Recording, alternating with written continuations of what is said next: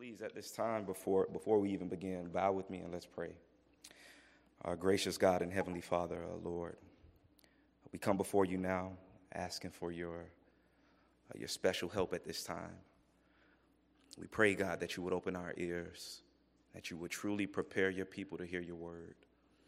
Truly remove me, God, and hide me so that only Christ stands, God. Pray, Lord, that we see him today, that we hear him. I pray, God, that whatever your people need, use me, God, to comfort, uplift, strengthen, build up your people. Use this message at this time to preach to me. We thank you, God. We pray and we ask this in Jesus' name. Do good by us. Hear our requests. In his name we pray. Amen. Amen. Amen. We, we um I want to thank the choir for that song, and um, I thank God for the responsive reading and the, the Nicene Creed and the hymns that we've sang um, and using it to uplift us and um, just help us see the joy and the goodness that we have in God. Um, so, this past week, if anybody watches the live stream uh, Bible study through the church's website, I was blessed and I was privileged to, to get to teach and lead the study for this week. And the scripture that we focused on came from this very same chapter that we're looking at this morning. And in verses 20, 22 through 28, uh, we looked at the promise that Jesus gives his people in the form of a command and an exhortation. He promises us that we don't have to worry. Jesus says, uh, Don't be anxious. And we looked at the range of that command, uh, that it's not limited to just some parts of our life or uh, some areas or for some people, but it extends into every area and to all parts of our life and our being. We don't have to be anxious about anything, is, is the claim that he's making.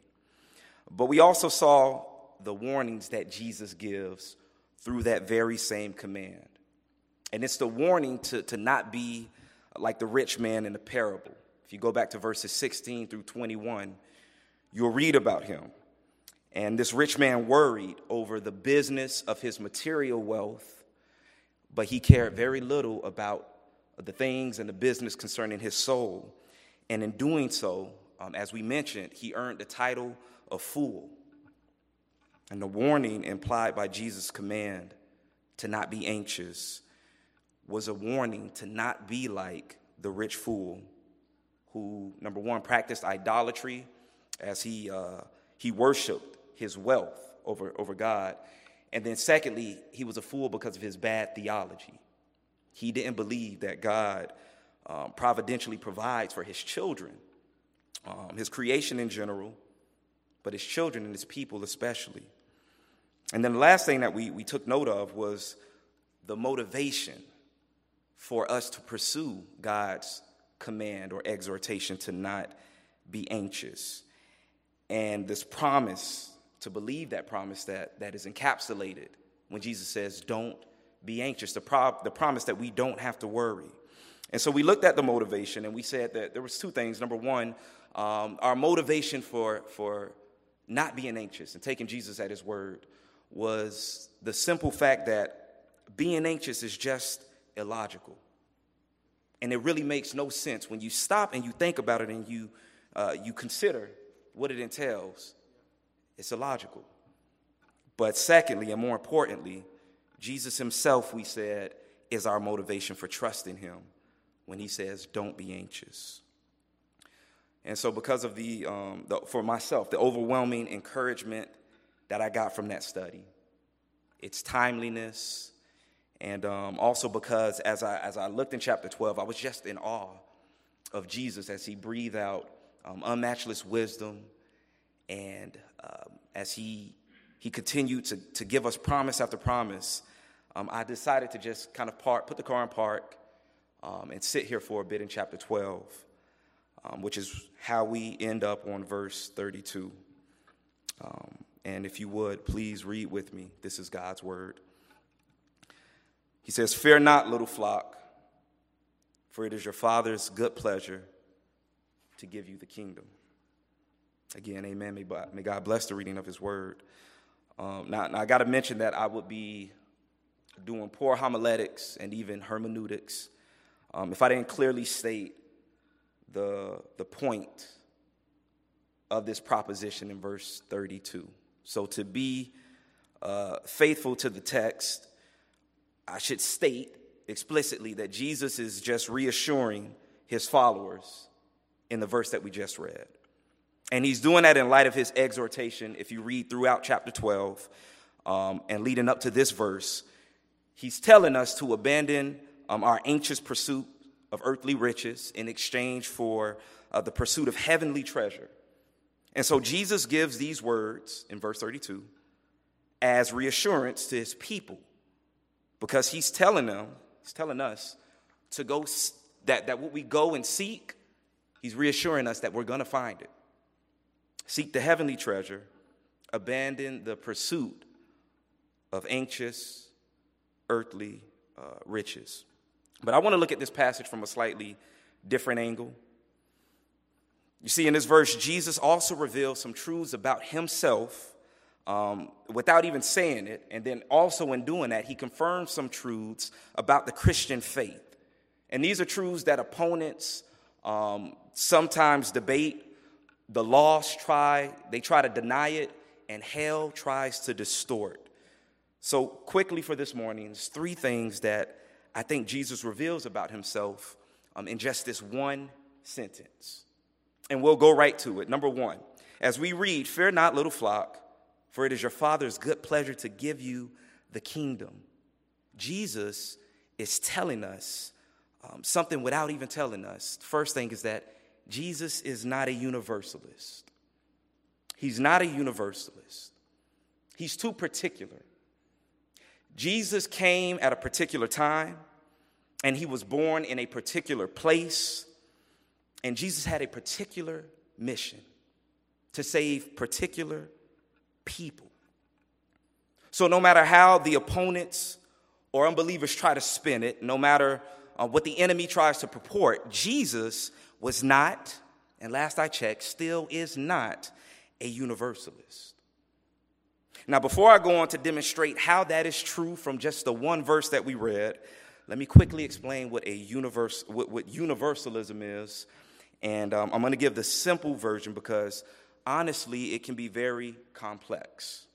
And uh, you'll see in just a second.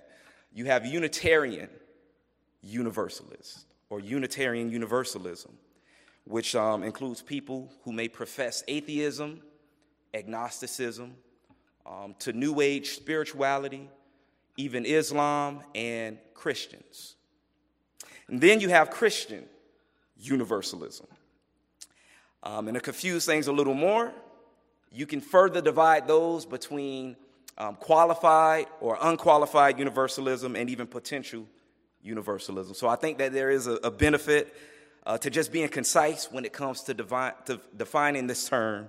So, the plain and simple definition, as plain and simple as we can get, universal, universalism is the belief that ultimately um, everyone in the end will be saved.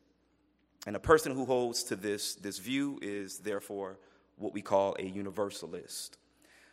Some universalists think that people will walk straight into heaven. They're already saved, they've already obtained salvation. Some universalists um, believe that God will rescue them out of hell.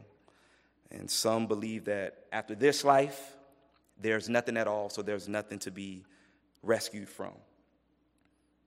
Now, as Christians, it's, and Christians who are grounded in the faith, it's easy to, to criticize that belief system, system and even the people um, who would hold it. But if you really think about it, if you're fair and you give it some thought, you'll see that there's legitimate reason why this ideology would be alluring and so attractive to a person.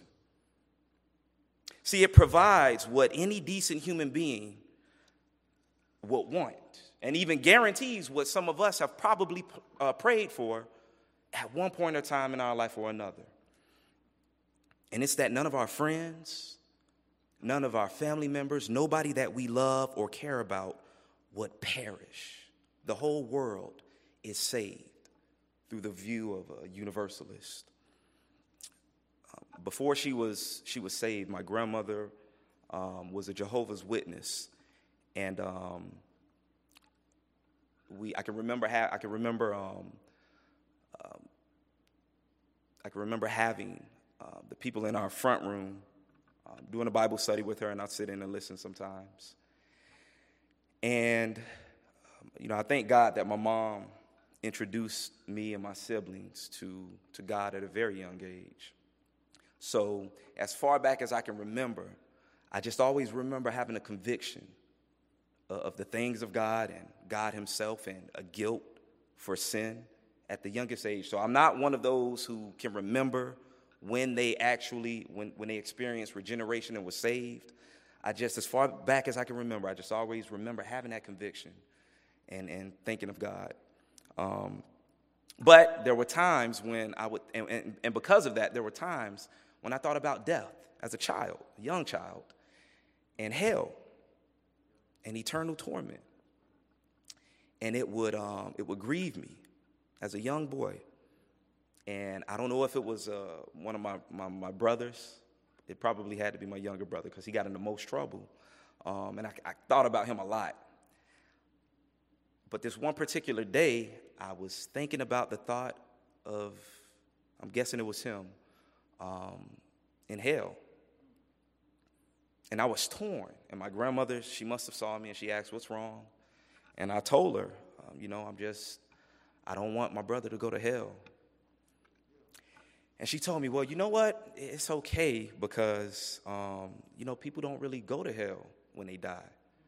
Um, she basically taught me one of the doctrines that the Jehovah Witness believe in, um, which is basically annihilation. After this, you just sleep. There's an eternal sleep and darkness. And she told me, you just close your eyes and you'll, you'll just be asleep the whole time.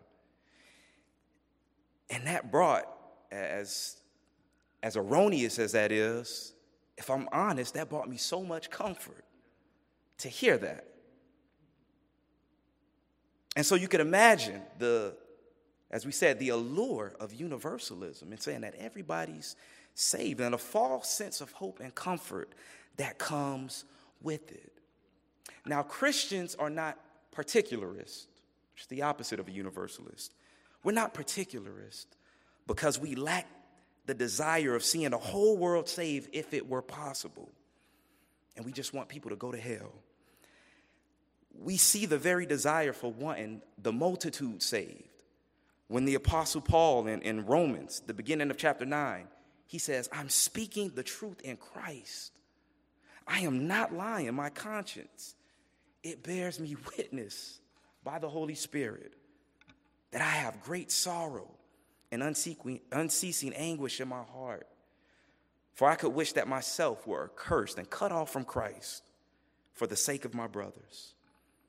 And, brothers and sisters, we share in Paul's anguish over the thought of just one person going to hell, suffering eternal damnation, cut off from God and Christ. But even still, as tempting and as alluring as it may be, we reject universalism because it clearly goes against what the scriptures teaches us. And that brings us back to our passage for this morning where Jesus himself rejects the heresy of universalism by simply saying, Fear not, little flock, for it is your Father's good pleasure to give you the kingdom. Again, these words are reassurance and a promise of an inheritance, but for who? Who is this promise for? Who will inherit this kingdom that Jesus is promising and reassuring us that as we go through this world fighting uh, to give up the riches or the pursuit and the anxious obsession with gaining the world's riches, uh, to gain the, the, the heavenly things, he reassures us with this. Who's being reassured here? Who's this promise for? Who will the kingdom be given to? Not everyone, brothers and sisters. Not everyone. Not the entire world. Not even an entire race. Jesus is exclusive, and he is particular here. These words are for his little flock. The gift of the kingdom is for the children, as it says, the children of the Father. Jesus is excluding some people, and he's making it clear that everyone is not included here, and we have to assume, since Jesus is wisdom personified, that he was, uh, he was very careful and he was very aware of the words that he chose when he said this. He knew when he used little what he was talking about and what he was referencing. And if you're a universalist, unlike Jesus here, um, you might think that it's ironic the choice of an adjective that Jesus uses when he says little. How can the flock of Jesus be little if, as a universalist would believe, the whole world is going to be saved? We're all God's children, so we all must be his flock. How can he say that this flock is little? The world is big. And then, even um, Luke, at the beginning of the chapter, if you go back to chapter one, Luke tells us that the crowd who's gathering, who hears this, Jesus isn't just talking to his disciples verbally, explicitly. There's more people here. And Luke tells us at the beginning, in verse 1, he says, In the meantime, when so many thousands of people, so many thousands of people had gathered together that they were trampling one another, he began to say to his disciples. So there's a crowd here who's Jesus, who Jesus is talking to. And it numbers well into the thousands, yet he says, Do not be afraid, do not fear, fear not, my little flock. And for the universalists, there's an irony here. But see, Jesus is showing us that just because people gather together with God's sheep to hear their shepherd speak, that doesn't mean that all of those people are numbered among the flock. The shepherd knows this truth better than anybody. Turn with me to, to Luke chapter 10, um, John chapter 10. In the Gospel of John, uh, the 10th chapter, we'll read verses 24 through 30. Here's what Jesus says. So the Jews gathered around him and said to him, How long will you keep us in suspense? If you are the Christ, tell us plainly. And Jesus answered them, I told you, and you do not believe. The works that I do in my Father's name bear witness about me. But you do not believe because you are not among my sheep. My sheep hear my voice, and I know them, and they follow me. I give them eternal life, and they will never perish, and no one will snatch them out of my hand. Saints, Jesus is not naive. He knows that just because many people are gathered around him, even here in, in John chapter 10, they don't hear him. They're, they're physically there, but it's as if they're not, they're not present. It didn't mean that all of the people who were there belonged to him. He knew this then, he knows this now. And it's sad to say, just because people join, join in and direct prayers to God when calamity happens, when the world is turned upside down and leaders of nations call for prayer, just because people join in to those prayers, it doesn't mean that their hearts have been softened by God and He hears every single one of those prayers. Just because the church is filled up to capacity we don't take for granted that those seats, every one of them, are occupied by a person who has been regenerate and redeemed by God. We pray that that's the truth, but we know that more than likely that's not the case. And even though that there are morally upright people who walk in this world, and most people can check off some good deeds that they've done each week, even though that's the case, we we know Jesus is not a universalist, and neither are we or should we be. But what does this leave us? Do we just bask in, in, the fact that we're saved and we got in? Well, no. Because Jesus is a universalist, here's what that means. Number one, because he's a universalist, as we said, neither should we be. Because he's not a universalist, neither should we be. But then also, because Jesus is not a universalist, Here's what you should do today, saints. And you can do it right now. You should start to view his choosing of you day in and day out. Just think about the fact that you have been saved and start to view his choosing of you as a true gift of immense grace and take joy in it. The fact that he, he chose you because there was nothing special about us. So that must mean that there's something special about him. He's gracious. But then, thirdly, because Jesus isn't a universalist, here's what we got to do we must preach the gospel in the pulpits, when we talk about the things of God, when we look at the scriptures with friends and family. We have to preach the gospel, and we should be motivated to evangelism so that the people in this world can be saved. So, the first thing that we see in this sentence, there's one proposition where Jesus says, Fear not, little flock, for it is the Father's uh, good pleasure to give you the kingdom. Without saying it, Jesus just said, He's not a universalist. But then there's something else that He says. Number two, Jesus, He also says that He's not a legalist.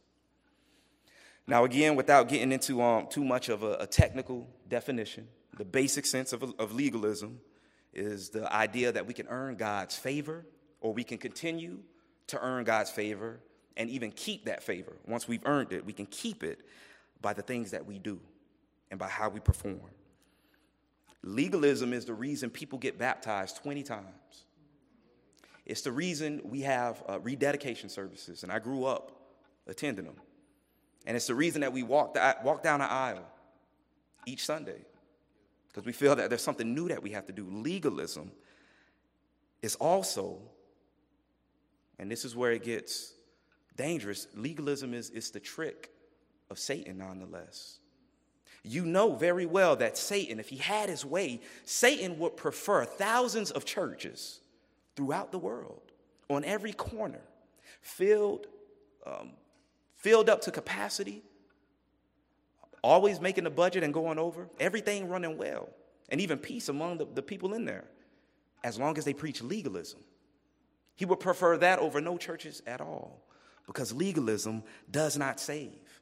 Legalism cannot save. I think about um, there was a time, and I don't know, I don't know what I was thinking. I don't know I don't know how this happened, but I was with my mom, and it was a Saturday. And I guess she was running her, her Saturday errands, and we were at a we were at a bank, parked at a bank, and a family member of mine pulled up.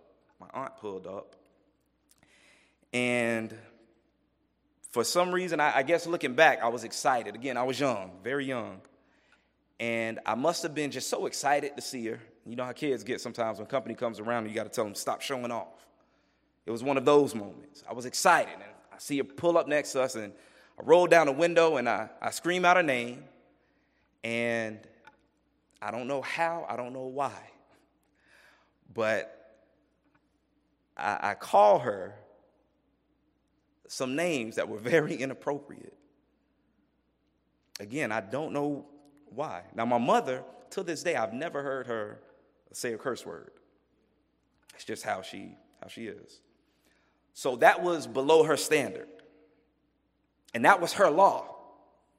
And I had transgressed it at that point. And the first thing that she did, her eyes got big and she asked, Where did you hear that from? And then the second thing that she did, she told me that when we got home, she was gonna wash my mouth out with soap. And I was terrified. And it was at that point where the sin kicked in and I tried to think of the most manipulative thing I could do to try to earn her favor back. And I said, you know what? And I remember this so vivid. Um, I'm just going to stare at this one spot in the glove compartment in front of me, and maybe she'll look and see, feel, she'll feel sorry for me because I'm not going to move. I'm not going to flinch. I'm just going to look there and she'll see how sorry I am. And it didn't work. It was done. I, I lost her favor. I had transgressed her law.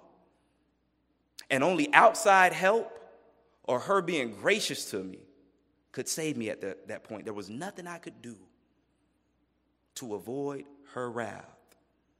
And I'll tell you how the story ends. I, I, she's, she's not like God. She's not as good as him. She didn't show me any grace. I got my mouth washed out with soap that day. See, legalism attempts to mask a, a, bigger underlying condition, it tries to cover it up. And I think back again, I'm having a lot of flashbacks this morning. When I was in high school, I was a little older. Um, when I was getting ready to enter high school, um, one of the rumors was that when you take PE, you're gonna have to take a shower after after PE is over with. And all all of everybody in fifth grade with me, we were all terrified. I didn't even want to choose PE as an elective because, man, the fact that we all have to undress and take a shower in front of each other, it it it, it rattled me. Um, but then I, I got to high school and I found out that that wasn't the fact. I said fifth grade, eighth grade. So I found out that that wasn't the fact. Um, I was at Killian. I attended Killian, and just to let you know, they had um, they used the shower as storage, so there was no way to take a shower. But how I wish that would have been true after the fact. I had PE sometime during the morning. I think it was maybe my first class, and you could imagine that after all of these um, all of these teenagers had finished sweating, right? You can imagine what the body does. And because the showers were used as storage, all we all we could do is, you know, wipe our armpits down, put on a little extra deodorant, maybe use some body spray. But again, I was just trying to mask the underlying problem. And that's a vivid picture of legalism. See, there's a problem with us that affects our inner being. And the idea of legalism is that outwardly we can do things that God would see, and it would maybe hopefully mask what's really wrong, with us. We see it with Adam and Eve when they first transgressed God's law in the garden. And they try to perform, they make these figs, they sew together these fig leaves to cover themselves. What does God do? It's not adequate enough. And God has to step in and He has to give adequate covering and clothing. Um, Erik Raymond has an article where he mentions why legalism is so bad. He mentions four points, um, and I just want to go through them real quick, and we'll move on to the next, uh, our next and final point. He says four things. Legalism, the problem with it is that number one, it promotes unbiblical standards. Like universalism, we don't find it in the scriptures. God doesn't teach it. But then secondly, secondly, legalism promotes performance. Again, the mask to try to cover up the true problem. He, he says, thirdly, legalism promotes division, and we find that throughout the body, where some people, and I had my ear, I actually left these in um, after kind of looking at this point today, just to make a point. Maybe I can be an illustration. Um, but it divides, and some people, because certain Christians do certain things, there's a division. They won't, they, they won't fellowship with them. True Christians, true doctrine, who teach true doctrine. Um, but fourthly, legalism demotes, and this is the most important thing le- legalism demotes Jesus. Where we can perform and do it on our own, there is no need for a Savior. There's no need for outside help. There's no need for God's grace. Jesus knows his flock, though. We read in John 10 that he knows them and they know him and they hear his voice. But Jesus knowing his flock, his flock also means that he knows who's in that flock and he knows what's in them. And he knows that none of us, if left, left up to ourselves, have done enough to earn this kingdom that he's promising in verse 32. He knows that. And so I love how he follows up with the announcement to not fear. He says, Fear not, because God, He's going to give you the kingdom, my sheep. He's going to give us what, we, what I know you can't earn. He's going to give it to you. And not only is he going to give it, but look at what else Jesus says it's his pleasure to give it. Not like the parent who feeds it. When my mom fed me that night, I'm sure she did it not with a smile on her face. She continued to care for me and give me, but it wasn't with pleasure. She wasn't pleased to do it. But God, as sinful as we are, not only does He do it, but He does it with a smile on His face, with joy in His heart. He's pleased to give us the kingdom. Brothers and sisters, Jesus is not a universalist, neither is He a legalist. And that brings us to the third and final thing that Jesus reveals about Himself without saying it. Jesus He's more than a messenger. Jesus is more than a messenger. And I think it's become cliche to talk about the year 2020, how bad it is, right? 2020 is just a bad year. It's one of those years. And I think people have also found themselves venturing into different things and new hobbies because of everything that's come with this year and the downtime that we have. Um, same has happened for me. I've gone from teaching in the classroom to teaching exclusively online, um, learning new tools. I've watched Star Wars, the whole saga, every episode. I've, I always heard about Star Wars and uh, all of these catchphrases, but I never knew what it meant or what it was, and I watched them all. And something else that I recently got into was something I, I said I would never do ever again. I was in a, I, I got into a social media debate, and it wasn't over politics; it was over religion. And my best friend, who I grew up with, he, he used to call me to back up when he had a problem with a person. This the, physically, this time he called me. Uh, thank God he is um, he's a believer, and he called me and said, "Hey, listen, um, I need you. I need you to have my back. Somebody's talking about my Jesus. Um, I need you to, to to come on here with me, and we got to stand up for the gospel." Now, he's the type of person I can't talk when he has his mind made up. He's going to do it.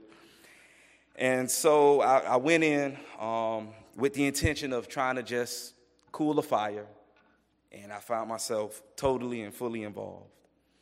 And as we engaged in that debate, um, the other side, I noticed a tactic that they continued to use. They didn't go after us necessarily. Um, they didn't go after um, our, our, our, faith, but they went after um, they went after Jesus. And it's a common trend that I noticed anytime there's an attack on Christianity, a lot of times it's an attack on Jesus, namely his deity. Because if you really want to want to attack Christianity, the best place to go is to the one who, who is, Jesus is our faith. He is Christianity. And so, brothers and sisters, maybe you, you've seen this um, yourself in other religions or from other people where they attack Jesus' deity and they try to make him less than what he truly is, who he, he's revealed himself to be. You've heard it all that he's the brother of Satan. Have you heard that one? Um, that he is the first created being by God, maybe a little higher than man, again, an angelic being like Satan, but the first created. And that's why he's special, because he was the first to be created by God the Father. Some say that he's Michael. He's Michael the archangel. Some give him no name at all. He's just an angel. And then some, they knock him down to the level of, of man. And they say that he, he's just a prophet. He was a good teacher and somebody who we should look at and follow. And as hard as it is to hear as Christians um, such blasphemous things being said about God incarnate, very God of very God. It's nothing new. Jesus has been um, attacked, and his person and who he is, it's been attacked since, uh, since, since he walked the earth. You think about it, if we go to the scripture, uh, we hear a lot of things about Jesus. We hear that he was just the son of a carpenter. That's all. We hear that um, some said that he was a man who cast out demons by the help of the ruler of demons. That's who he was. His own family, they called him crazy. And then some again said that uh, he's, he's, just a prophet. A prophet. He's like um, John the Baptist, Elijah, Jeremiah. But the most common thing, if we look at it, we see a trend. They, they, they take away his deity and they look at Jesus, angel, prophet, who are just messengers of God. He's just a messenger of God. And both the angel and the prophet is indeed a messenger of God. And I guess maybe for those who want to say that he's a little more than man, well, maybe they'll consider him an angel. It's a spiritual being, but still just a messenger. And for those who say, oh, that's a little too much, a little too high for us, and they just make him a man. They say he's just a prophet, he's a human being. Angels, when we look at angels, they have a unique role that they played in salvific history. In the Old Testament, we see um, the entrance of Eden being guarded by angels, and even those those angels aren't recorded as having spoken any words, the message was clear you cannot enter. We see angels appearing to Abraham, three of them, before the destruction of Sodom, Sodom and Gomorrah. We see angels also appearing to Zechariah to announce the birth of John the Baptist, the forerunner of Jesus, whose birth was announced by an angel, Gabriel, to Mary. So, angels have a unique role in the scriptures and in salvific history. And at some point, uh, angels were worshiped and began to be worshiped. Until this day, still are. And then prophets. Prophets also played an important role as we look at the history of salvation. Samuel, we see he bridged the gap between um, the judges and the, the, the, monarchy and the kings. Uh, we see Elijah, the miracle worker, standing up against the Canaanite god Baal. And then we see John the Baptist, the last of the prophets. And we can't forget, last but not least, Moses. Moses, the great prophet who led God's people out of bondage and out of slavery. Prophets have been greatly revered in Scripture. Angel and both prophets are unique, but in the end, brothers and sisters, they're just messengers. And no matter how much you try to equate Jesus with these beings, Jesus has revealed that he is more than a messenger. Now, there's one angel we encounter throughout the Old Testament who is different than the rest. An angel who, when people encountered him, if you remember, they fell down sometimes and worshiped this angel as God. And he didn't think twice or felt the need to correct them. He brought good news, to Hagar in Genesis chapter uh, 16. He was among the three of the angels that we mentioned who visited Abraham before the destruction of Sodom and Gomorrah. And he was the one who stayed while the other two were sent. He's the angel that appeared. He's the angel of the Lord that we read of, who was even worshiped and appeared to Jacob and Moses, and who was believed to be the pre incarnate Christ. So there is a sense in which we can speak, speak of Jesus as the angel. He is without a doubt the prophet who is greater than Moses. He did bring us good tidings and a great announcement, a good message. And he did say that he only spoke what the Father told him to speak. But, saints, Jesus is more than just a messenger. He's not simply the mouthpiece of God the Father and for God the Father. And Jesus boldly claimed that he and the Father were one, they were equal.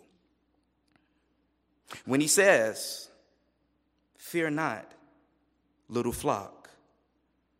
See, he's not speaking like Moses spoke to Pharaoh when Moses said, Let my people go, because Moses spoke the words, but he had to wait on God to do the work. Saints, Jesus, He is the work. He knows that the Father will give us the kingdom. And He knows this Not he will give us the kingdom with, with exceeding joy. And he knows this because his substitutionary and his atoning work on that cross and in the righteous life that he lived guarantees it. And so here we have good news. Jesus says, Fear not. We have good news that though we've, we've transgressed God's law perpetually, over and over again, and we've done it to levels and depths that we're either sometimes oblivious to, we don't even realize that we're sinning, or most times we're too ashamed to even admit, too guilty to, to speak on. Yet in those conditions, here's what we hear from Jesus He says, Fear not. And this doesn't come from the lips of a, a subservient angel or from the mouth of a human prophet, but it's from the mouth of God Himself, the one who is able to forgive sins. Brothers and sisters, Jesus is not a universalist. He knows that not everybody will be saved, not everyone is a sheep. And Jesus is not a legalist. He doesn't tell us to work our way into this kingdom, even though there are some who won't be saved. The message is for all to hear. And whosoever will come and hear can come into this flock. And he doesn't tell us that we have to work or do anything to get in, but he gives us a message. And what is that message? It's a message given by him, but he's more than a messenger, it's a message about him. He's the subject of that message, he's the object of that faith, of our faith. He saves. And if anyone would trust in him, anyone who's listening, if you have trusted in him, then know that you are in that flock and you can't be pulled out. If anyone would hear the voice of the shepherd, then you can join that flock. Fear not. It's God's good pleasure to give us the kingdom. Amen. Let's pray. Our gracious God and Heavenly Father,